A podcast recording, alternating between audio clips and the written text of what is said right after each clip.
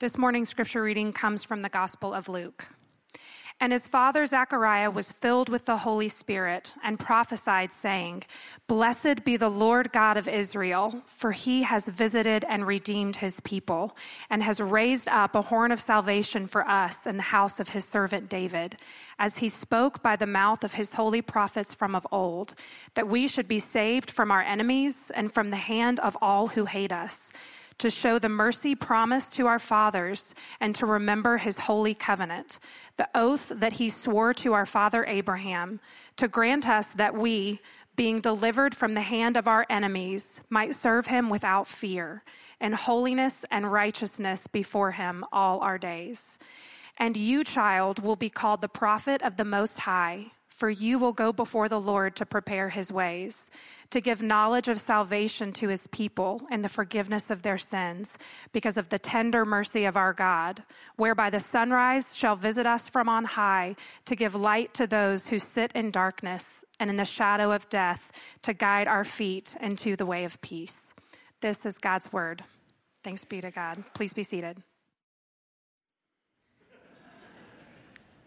You know, since the creation of humanity, the way you mark a momentous occasion is by singing a song, by writing a song, by breaking out into song. And it really has been like that since the very beginning of creation. If you remember in the Genesis account, God presents Eve to Adam, and Adam breaks into a song.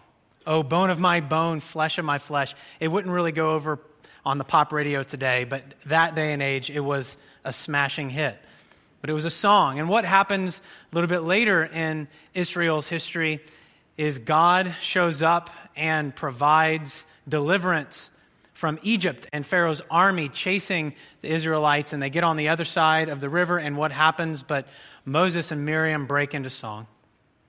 And then, of course, the Bible has its own songbook capturing all types of momentous events, some well known and some very personal. But there's a whole book in the Bible, the Psalms, filled with songs to be sung. And so it's no wonder that at the beginning of the Gospel of Luke, which is well known for its long introduction around the events of Jesus' birth, that we have four songs right away. And those are the four songs we're walking through in the Songs of Messiah over the next weeks. Today, we're in the second song. We're in the song that is sung by John the Baptist's dad, Zechariah. And while most of us have probably never written a song, and if we have, no one has ever heard it, most of us have experienced the beauty of what can be felt when we listen to a song that's well written by others, the way it can connect with us, the way we can connect to an emotion or a longing that would be hard to put into words, but nevertheless, we hear a song and we feel as though that song speaks on our behalf. A song can capture longing and emotion in a way that other things can't. And in fact, it can even sneak up on you, right? You hear a song for the, the first time in a long time, and you immediately connect to an emotion when you were a child or to some event in your life that was happy or maybe not so happy. And it's because it communicates and connects with our desires and our longings. And while we haven't all written a song, we all have longings and we all long to express those. Some of us don't don't do it very well, though. And I think one of the reasons is because we all wonder if our longings and desires will ever be met. I mean, at the deepest level, there are things that we long for that we can't even put into words, and we wonder, will that be met? Does God see it? Does He honor it? For some of you, you spent most of your life, or you still are spending your life wondering, will I ever get married? Or if you are married, you find yourself in a situation where you wonder, will this marriage ever be anything close to what I think the Bible teaches us about marriage? And you long for that, to experience a marriage the way God's designed marriage. Some of you, you wonder, you long for the day when you will be free from a particular sin or temptation. Some of you are so lonely and you look happy on the outside, and I would never know you're lonely, but you are. And you always wonder if other people see it. But more than that, you long for true connection. Will people see me? Do people know me? Or will I always feel lonely quietly? And this song this morning comes from a man who's been waiting a long time. His whole life, he's an elderly man. And he speaks on behalf of a people that has been waiting since the beginning of time, since Genesis 3:15. And he writes on their behalf. And it's in the midst of this long waiting that Zechariah writes this song. And so today I want to look at this song. I want to look at three things he praises God for. The first thing he praises God for is God's long awaited visit. The second thing he praises God for is God's tender mercy. And the third thing he praises God for is God's divine light. So let's look here first at God's long awaited visit. Right away, after the Holy Spirit comes upon Zechariah, if you look in verse 68, he breaks out in a blessing, saying, Blessed be the Lord God of Israel, for he has visited and redeemed his people. Now, one of the most important words in the entire song is the word visit. It's in verse 68, it's also in verse 78. This visit is not an ordinary visit. You see, when God visits his people in the Bible, it's always a big deal.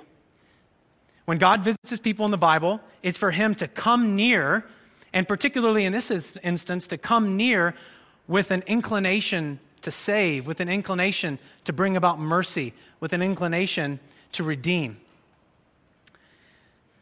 This is a long awaited visiting. And what's interesting is to help us get at what this word visit is getting at, it does help us to understand the original language, the word that's used here has a root word that is scopus. And for us, Ben mentioned this last week a microscope or a telescope. You hear the word scope in it, scopus. This root word is related to words we use for vision, for seeing. And so to say that God visits his people is to say that God sees his people. He doesn't just take observation of them, but he sees them, almost like a supervisor, right? That actually comes from the same word. For someone to vise or to look or to overlook or to oversee is one thing. But to have someone who's dedicated to be a supervisor is to have someone who looks with great care, who looks at the detail. And when you put the prefix epi on this word, that is what it's getting at. This seeing is very intimate. This seeing is very specific. And this is a seeing, a visiting that God's people have long awaited for. And the people that would have originally heard him, Zechariah, break into song, would have immediately thought of the first visitation that God did in this unique way. And the first visitation would have been the Exodus, when God visits his people in Egypt to save them. In Exodus 4:31, this is what the people respond to Moses and Aaron by saying, the people believed, and when they heard that the Lord had visited the people of Israel and that he had seen their affliction, they bowed their heads and worshiped. So you see, this word is very important. God is now visiting his people because he sees them in bondage. He sees them in slavery, and he's coming to act decisively. And this isn't the only place that Luke, the writer of this gospel, and the writer of Acts, uses this word visit in a very important way. In Luke 7:16, the people are watching Jesus' ministry and, and they're watching it and they say, God has risen up a great prophet. God has visited his people. And later in the book of Luke, Jesus rebukes the Pharisees. He says, You did not recognize your day of visitation you do not see that I am here to save. This is your day, your long awaited day of God's visiting you, just like he did in the Exodus. But he tells the Pharisees, You did not see. Will you see? And of course, that's an invitation to us. God is visiting us. And this season is a time for us to reflect on God's having visited us. But will we see? Do we see that God sees us and visits us. Later in the book of Acts, Luke reports how Peter, after having gone to Cornelius' house and now taking the gospel to the Gentiles, he's, he's reporting back to those in Jerusalem. He says, God visited the Gentiles to take from them a people for his name. So you see, when God shows up, something happens. When God visits, things change. And you and I kind of understand this. I mean, if we want to see someone, if we want to care for them, what do we say we do? We pay them a visit. We stop by. If we just want to check in, we could call them. But we want to go to them, be in their presence, so we can visit them, to care for them, to help them. And God has visited his people. And so this visitation is the visitation. It's the long awaited visit that God had promised. That's what we see here if we keep reading. Verse 70 This is the visitation he spoke by the mouth of his holy prophets from of old, that we should be saved from our enemies and from the hand of all who hate us, to show the mercy promised to our fathers, and to remember his holy covenant. This is the visitation that everyone in Israel has been waiting for. And Zechariah breaks into song to tell us this. And to really understand, to really understand the longing that would have been experienced as Zechariah sings this song, we have to understand all of the layers of waiting and longing that were happening. We can start most immediately with Zechariah. If you're familiar with the beginning of Luke's gospel, you'll remember that an angel comes to Zechariah. Zechariah uh, had been a priest his whole life, and there were lots of priests in Israel. And it just so happens every priest is trained for the day. They might get their uh, lot chosen and go in just one layer of cloth away from the Holy of Holies and light some incense. And Zechariah has gone his whole life and presumably had never been chosen, but this day he is. And he goes in, being prepared his whole life for this. When he goes in to light the incense, an angel comes to him. And an angel tells him that even though he and his wife have been barren and in their old age, that she will bear a son. And what does he do? Actually, he does what Abraham did, but that's another story. He says, How will I know? Well, the angel isn't pleased with that. And he says, Well, I'll tell you how you'll know. But first of all, now know this that you won't be able to speak for nine months. And so, of course, you know, he, he goes on with the rest of the prophecy. Zechariah comes out. It took him a long time, so people know something happened. And now he cannot speak for at least a year, right? Because at this point, the text tells us that they had not yet conceived, and we know a pregnancy is 42 weeks maximum. So this has been quite a long time. And when he sings this song, this is the first utterance his voice has been able to make, and it's a song of praise. And so, in the most immediate context, Zechariah has had almost a year of reflection not just on the visitation of the angel, but also on what it means. And what it means that this son that will come from his womb, his wife's womb, will be the son that the angel speaks about. So he's been waiting and longing, wondering what this will be like. But then, of course, that is in the context of Israel's waiting. For example, many of you may know the last time a prophet has been in Israel until now with John the Baptist was 400 years or so. That's like almost double the length of the, the age of this country. It's quite a long time. No one's heard from anything. Where's God? Lots of crazy things are happening. Where is He? So people have been waiting for God to speak again. Does God still keep His promises? Gosh, David seems like a long time ago. Abraham seems like a long time ago. When's God going to show up? When is He going to speak? So they've been waiting 400 years for some word from God. But then if you go back to David, David waits his whole life and wonders if it will be Solomon. If Solomon will be the long awaited king on David's throne that will reign forever. But yet we know no, even Solomon falls. And so now Israel's been waiting for this king in the line of David. When is that going to happen? They've been waiting for that. If you go back to Abraham, God promised Abraham, In you I will bless the nations through your offspring. When's that going to happen? We've been waiting quite a long time. And really it goes back all the way to Genesis 3:15 from the very first word of promise that God gives after the fall. He says, I'm going to make all things new. I'm going to make this right. I'm not going to give up on this. I'm going to crush the head of the serpent through a seed. See, it's in all of these layers of longing that God finally visits. And I think that that's helpful for us because in all of our stories, we find ourselves in a place, somehow, some way, where we are truly waiting upon God to show up. We are truly waiting on God to act, to provide, to answer our prayers, to lead us. I wonder what that is for you. Where are you waiting for God to show up?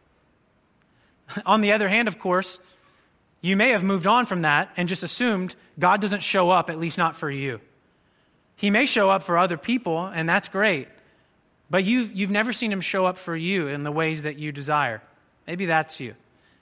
And so you believe that God sees, but maybe he doesn't see you.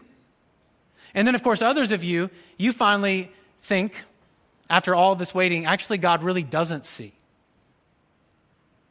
But for, for all of us, wherever we fall, this text, this song at the beginning of Luke's gospel tells us, answers our question that God does see. And God does visit his people. He sees us and he cares for us. And the song goes on. Not only does he see you, not only does he answer you, not only will he provide for you, not only has he provided for you in Jesus, which we'll talk about a little more as we move on, but let's keep moving because not only does he sing a song of praise to God's visiting, which has been long awaited, but also he sings to God's tender mercy. And we see this in two places in the text. First, we see it in verse 72. He says, to show the mercy promised to our fathers and to remember his holy covenant. And then again in verse 78. Let's start in 77, though. To give knowledge of salvation to his people and the forgiveness of their sins because of the tender mercy of our God. It's interesting. I was curious what this word tender was in the Bible. The word mercy is very clear. I already had an idea of what the Greek word would have been, but I went to look at this word tender, and the word is the same word for bowels, right? For, uh, so what does that even mean, right? So that God loves us from his bowels. Well, this is actually a, a very common Hebrew idiom that the Greek text picks up on, and essentially it means that God it's as though God loves us in his mercy, and he experiences this mercy from the core of who he is. This isn't an afterthought. This comes from his very bowels. You know what that feels like, right? People say that your gut is our second brain. That's why when you're nervous, you don't just think about your anxiety, you feel it in your stomach. There are direct connections from your brain, from your gut, and your brain. They're connected. And so, no wonder why the language is from the bow, from the very core of who you are. And so this, this mercy that God experiences, this tender mercy, is a mercy from the core of who He is. It's as though He feels it in His very gut. It's when you see your child in pain, you see your child hurting, and you feel it. You almost feel your posture change. This is the, the way in which God has mercy toward His people. That's what Zechariah is saying. And I don't know why I thought of this, but it reminds me when I was in middle school football. I remember I suffered from asthma when I was a kid, and I grew out of it. I, I don't even know how that happens, but I did. I haven't experienced it in a long time. But it was bad, and it was during two days, and it was hot, and we were doing up downs. And if you don't know what up downs are, be glad. And so I was doing up downs and in full gear, which should be illegal. Maybe it is now and it was hot and we hadn't had a water break in a while and there were lots of you know football teams are like small cities and so there's so many kids and coaches don't really see us and I, i'm not going to quit. That's, that's crazy. So i keep going but i'm having an asthma attack and, um, and my, my, my inhaler's over here but i'm not going to break down and go do that. And somehow out of nowhere i remember getting tunnel vision and not knowing what was going to happen and i felt this this thing it was a hand, grabbed my mask and pulled me up and pulled me away. And I remember, as I was sort of woozy, seeing the face of one of the assistant coaches. And he had this deep, like, look of pity on his face. And he reached in my misery in his tender mercy and pulled me to the sideline and gave me my inhaler and told me to get a drink of water and to not be stupid and next time, take a break when I need to. And while that's not exactly like God's tender mercy, it's not completely different. Because you see, God sees us. There were lots of other players, but He saw me. and he came and got me, and he pulled me aside, and he had mercy upon me. And so God looks upon his people with tender mercy. Very specific mercy. But why? To what end does God exercise mercy toward his people? Is it so that we can just do our own thing? He actually tells us in the song why and how God gives mercy. Let's keep reading past verse 73. So he swore an oath to Abraham to grant us that we, being delivered from the hand of our enemies, might serve him without fear in holiness and righteousness before him all our days. And then in verse 79, he again, again, the second time he talks about mercy, tells us why. Again in verse 79, to give light to those who sit in darkness, to guide our feet into the way of peace. Here's the deal God's tender mercy is merciful because he frees us from the slavery of sin and calls us to himself. That is the mercy of God. I'll just run through it, all the places in this song. Verse 68 God redeemed his people. Every time you see the word redeemed, you need to think of slavery. You and I have no choice but to be someone's master. We cannot be our own master. Okay, so that's not even an option. You can either be a slave to your own desires, which ultimately is a slave of the Prince of Peace or this world, the Bible says, or you can be a servant or slave of God, the Most High, who is generous to his servants, who gives us life and breath and everything. And so when the Bible says that God redeems us, what he does is he redeems us from slavery to the world and he gives us the new yoke that is easy and the burden that is light. And we get to follow Jesus as his servant. And so his mercy redeems his people. In verse 69, his, his mercy raises up a horn of salvation. It would be really easy to miss this imagery in the Bible, but it was in the call to worship. It's all throughout the Bible. The horn is a sign of strength. What does an animal use to fight a battle? He uses horns, right? And oftentimes in the Bible, that animal that's strong with horns is an ox. That's where we get the phrase strong as an ox. And so what happens here is this is the Messiah. God raises up an arm, a horn of salvation that's stronger than an ox that can take on all of our enemies in battle. So that's what God mercy, God's mercy does on our behalf. Verse 72 God keeps his promises to his people and remembers his covenant. Verse 79 God gives light to those who sit in darkness and the shadow of death.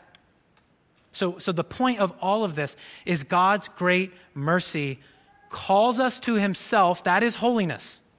When God calls you to himself, he separates you for his uses. That is holiness. So to call you to holiness is to separate you. God calls a holy people, and then we live in light of that, which is to walk in righteousness. And then he says to do it in verse 75 before him all our days. This is the Latin phrase coram deo. Have you ever heard of that? Before the face of God?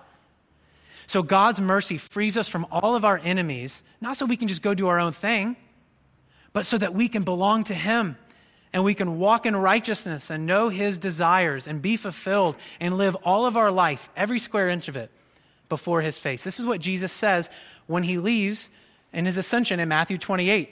He says, All authority on heaven and earth has been given to me. Why does He say that?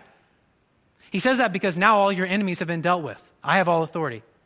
Go, therefore, make disciples of all nations, baptizing them in the name of the Father and the Son and the Holy Spirit. What does he say after that? For lo, I am with you always, even to the end of the age. Do you see this? God calls us to himself to walk in his ways because that's where freedom is, and he's with us always. That's what Zechariah is praising God for. Every time God visits his people, he calls us to himself and we walk with him. And you know what's, what's, what's, what's amazing? We just read this in, in City Bible reading, Zephaniah 3.15. This is what the prophecy says.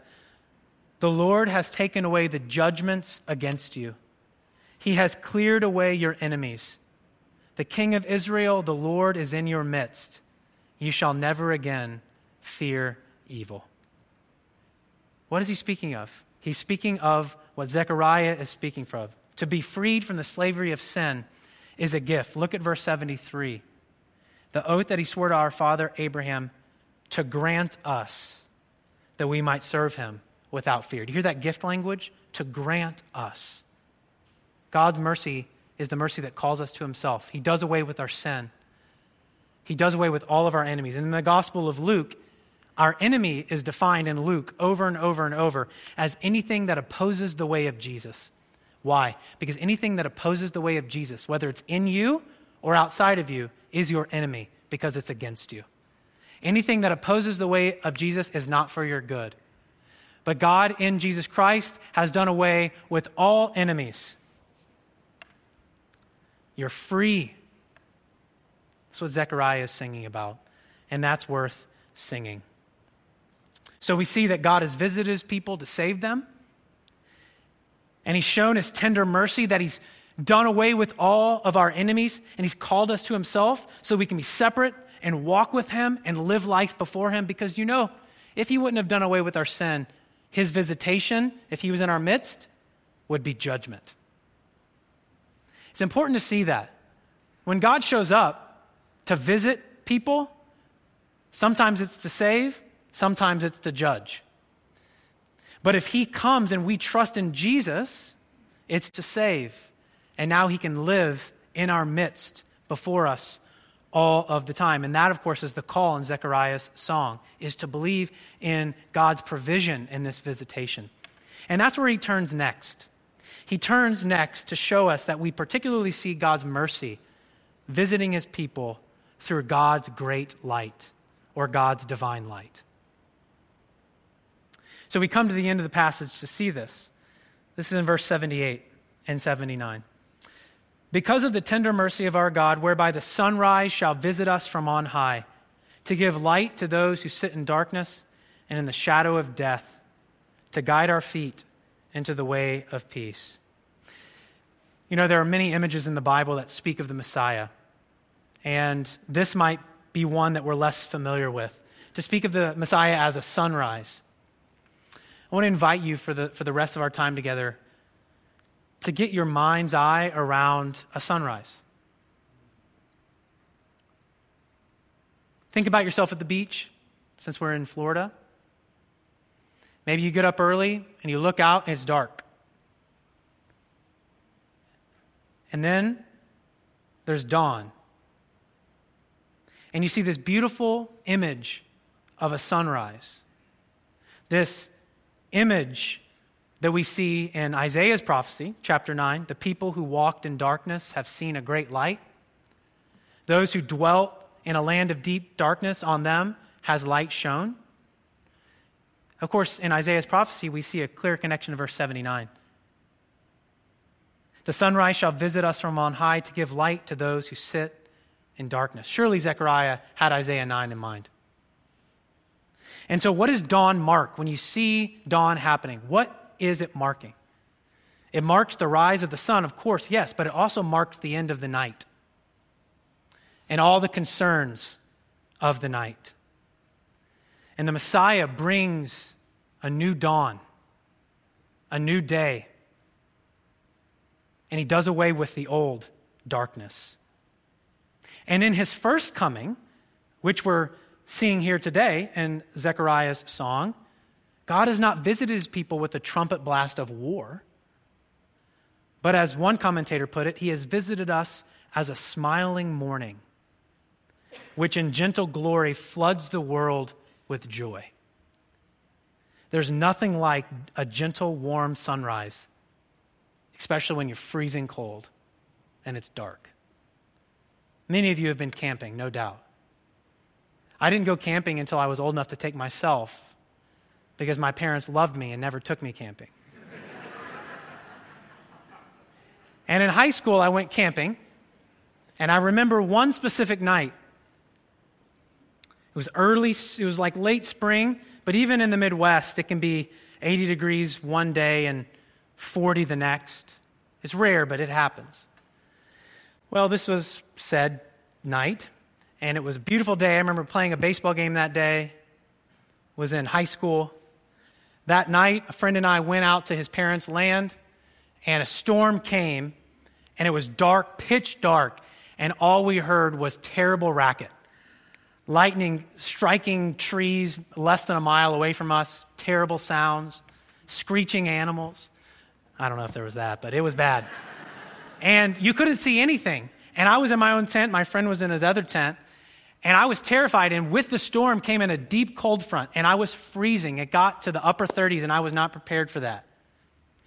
And so I'm shivering in my blanket, and I remember waking up probably every 15, 20 minutes, longing for sunrise, deeply longing for it, shivering in every part of my body. Emotionally, I wanted to scream because I was so cold and so angry all at the same time. But I couldn't sleep. I couldn't numb away the longing for sunrise. And then I remember finally waking up one time after a light sleep and something felt different. And I unzipped the, the, the, tent and I stepped out, and it was still dark, but I could tell it wasn't as dark. And so I, I, I, walked over, shivering still, to a part on the other side of a lake where there was sort of a, a rise, and I could look to the east, and dawn had come. And I watched as the rising sun brought increasing light and with it warmth. And at first, when it came over the horizon, it pierced my eyes. But then, subtly and surely, night was banished, and I stopped shivering as much and warmth came. Charles Spurgeon speaks of this image in our text by saying, The coming of Jesus to us, when he does really come into our hearts, takes away the darkness of ignorance, sorrow, carelessness, fear, and despair. Our night is ended once for all when we behold God visiting us in Christ Jesus. Our days may still cloud over, but night will not return. O you that are in the blackest midnight, if you can but get a view of Christ, morning will have come to you. There is no light for you elsewhere, but believe in this. But if Jesus be seen by faith, you shall need no candles of human confidence. The beholding of Christ shall be the ending of all night for you. Listen to that line. But if Jesus be seen by faith, you shall need no candles of human confidence. Why? Because the light of the rising sun will overpower a thousand, a million candles of human confidence. And so Zechariah has finally said, you and I don't need to rely merely on optimism, although I like optimistic people better than pessimistic people. And I don't think it's a bad thing. We don't have to rely merely on optimism, which basically looks out and sees the pieces of a puzzle and imagines how they could come together in a terrible situation. But in fact, Zechariah speaks of a longing that is covered in pitch black darkness and can only be chased away by the coming and rising of a sun. And another thing I love about the image of a sun is that when we think about the longing of our heart, we realize that it can't be fulfilled by anything that's available to us. There are longings in your heart that cannot be met by more competency. There are longings in your heart that cannot be met by more recognition, or more power, or more control, or more comfort, or more human praise. The Bible says this is because our ultimate longings are only met in God, only met by God. And so, this image of a sun, this growing light, gives us great warmth and vision now. And this light guides our feet into a way of peace and righteousness, but it also brings with it the promise that the sun will continue to rise, and at one point it will be at blazing noon. And you and I live in that in between period of the dawning of the sun and the second coming which will be the sun at blazing noonday, when all darkness will be pushed away. I'm reminded when I lived in San Diego, there's this thing called the marine layer. And it happens every day. And you think it's going to rain, but it's not rain clouds. You wake up in the morning and it's cloudy, but it's because there's cold ocean air in San Diego's the desert. And there's a mountain range, it's about 4,000 feet high, called the San Miguel Mountains. And whenever that air from the ocean comes in and runs up the mountains, it hits the desert air and it, and it creates a marine layer, is what they call it. It's clouds.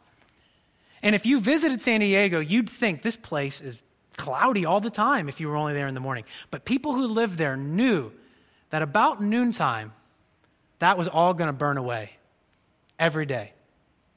The sun was going to burn it away. We knew that the sun was what was going to burn the marine layer away and that it wasn't going to rain. And you and I in our life, we need to realize that when we look at things and see that marine layer in our life, we have no power to bring about the sunrise. The only thing we can do is look to the light, look to the face of Jesus. And then when we look to the face of Jesus, increasingly over time, that marine layer will be burned away. And that's what 2 Corinthians 3:18 says. We who behold him will be transformed from one degree of glory to another. So, my invitation to you, Zechariah's invitation, is to turn your face to the light. Turn your face to Jesus by his word. Jesus sees your pain and he sees your confusion, and he has visited you. Turn your face to him. Jesus knows the shadows of your life that you're terrified for anyone else to know, and his light wants to go there. Turn your face to him. Jesus sees the chaos in your life, and as you try to fix it yourself, and He wants to lead you, and He's shining His light so that your feet can walk in the way of peace. Turn your face to Him. Let's pray. Father, we come to you now asking that you would draw us to yourself through the face of your Son, Jesus. Some of us are shivering cold in darkness and we long to feel your warmth and your light. Lord Jesus, you've made it clear that we have no control to bring about the rising sun. You bring it about by your own mercy. You save us when we cannot save ourselves. And now we turn to you to receive your light and your warmth. And it's in your name we pray. Amen.